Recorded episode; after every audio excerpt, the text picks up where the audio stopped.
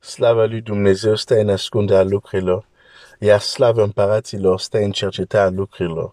Proverbele 25, versetul 2. Dumnezeu să te binecuvinteze. Uh, ieri am trimis un mesaj uh, pe grupul de proteine. Uh, de obicei nu trimit proteine duminică, dar ieri efectiv, făcând asta foarte devreme, uh, am pierdut noțiunea timpului, nu am realizat că eram duminică. Uh, și am trimis dimineața și apoi am realizat că eram duminică, așa că nu am schimbat uh, obicei, hai să zic, a fost între ghilimele o greșeală că am postat uh, proteină duminică, nu postez, uneori pot posta un mesaj, să zic, uh, de predică de biserică, dar nu o proteină duminică. De obicei, duminică este pauză.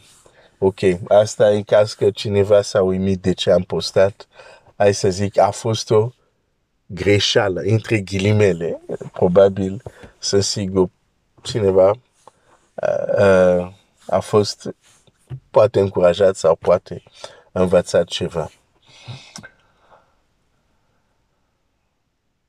Aș vrea să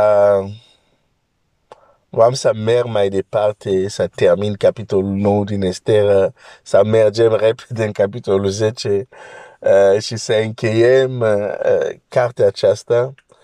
Totuși, um, citind din nou capitolul 9, am văzut ceva acolo care trebuie să împărtășesc cu tine și trebuie să împărtășesc cu tine în uh, diverse proteine, nu într-una, pentru că este uh, de important și așa de actual uh, ce am văzut acolo.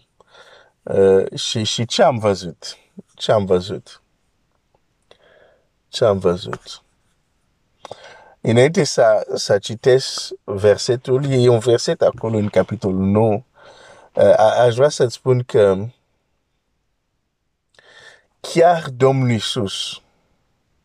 ne pune în gardă și ne vorbește în diverse feluri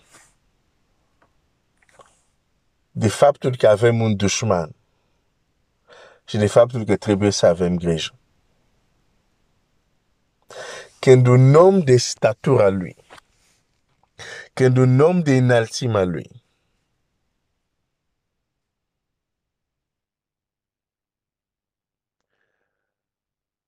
îți spune vegheați și rugați-vă. Și mai târziu Biblia zice vegheați și rugați-vă că îți potrivnicul vostru. Când un om ca Domnul Iisus spune la ucenici, Petru, cel rău va cerut ca să vă cerne.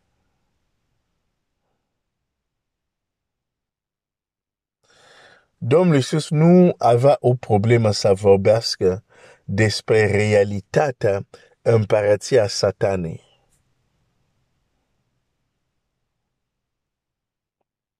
Și chiar să a dat anumite avertismente.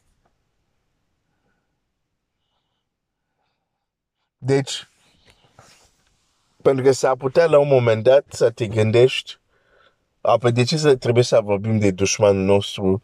De ce trebuie să, să vorbim de dușmanii noștri? Uh, și așa mai departe. Uh, mai bine vorbim despre cerul. Pe chiar cerul făcut trup, chiar cerul întrupat pe pământ, când a venit pe pământ, ți-a vorbit și despre dușmanul care vine în timpul nopții. Când oamenii nu sunt atenți. Dușmanul care distruge când oamenii dorm când oamenii nu sunt atenți.